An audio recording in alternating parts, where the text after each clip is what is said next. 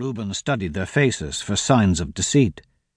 Dills appeared hurt by his lack of faith, and Willard rolled his eyes. We thought you'd like to try on a knight's helmet, seeing as how you never get to wear one. Thought you'd appreciate it. Beyond them, Reuben saw Squire Prefect Ellison coming from the castle and taking a seat on the edge of the well to watch. It's fun. We've all taken turns. Dills shoved the helm against Reuben's chest again. With the pads and helm, you can't get hurt. Willard scowled. Look, we're trying to be nice here. Don't be a git. As bizarre as it all was, Reuben didn't see any malice in their eyes. They all smiled like he'd seen them look at one another, sloppy, unguarded grins. The whole thing made a kind of sense in Reuben's head. After three years, the novelty of bullying him had finally worn off.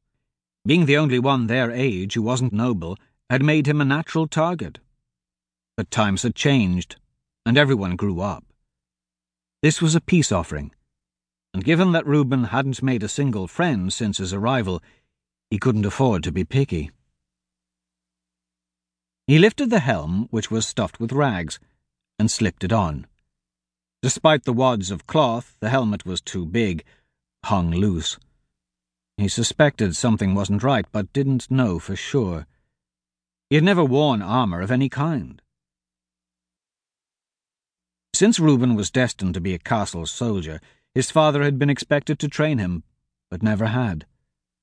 That deficiency was part of the allure of the squire's offer. The enticement outweighed his suspicions. This was his chance to learn about fighting and swordplay. His birthday was only a week away, and once he turned sixteen, he would enter the ranks of the castle guard. With little combat training, he'd be relegated to the worst posts. If the squires were serious, he might learn something. Anything. The trio trussed him up in the heavy layers of padding that restricted his movement. Then Horace handed him the extra wooden sword. That's when the beating began. Without warning, all three squires' swords struck Reuben in the head. The metal and wadding of the helmet absorbed most, but not all, of the blows. The inside of the helmet had rough, exposed metal edges that jabbed, piercing his forehead, cheek, and ear. He raised his sword in a feeble attempt to defend, but could see little through the narrow visor his ears packed with linen. He could just barely make out muffled laughter. One blow knocked the sword from his hands, and another struck his back, collapsing him to his knees. After that, the strikes came in earnest. They rained on his metal caged head as he cowered in a ball. Finally, the blows slowed, then stopped. Reuben heard heavy breathing, panting, and more laughter. You were right, Dills, Willard said. The muckraker is a much better training dummy. For a while, but the dummy doesn't curl up in a ball like a girl. The old disdain was back in Dill's voice. But there is the added bonus of him squealing when hit. Anyone else thirsty? Horace asked, still panting. Hearing them move away, Reuben allowed himself to breathe and his muscles to relax.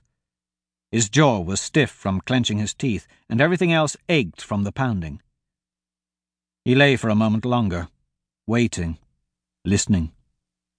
With the helmet on, the world was shut out, muted, but he feared taking it off.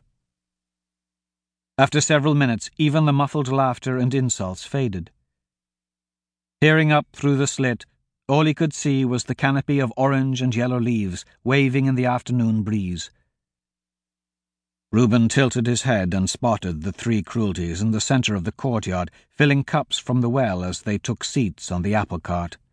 One was rubbing his sword arm, swinging it in wide circles. It must be exhausting beating me senseless. Reuben pulled the helmet off and felt the cool air kiss the sweat on his brow. He realized now that it wasn't Dill's helm at all. They must have found it discarded somewhere. He should have known.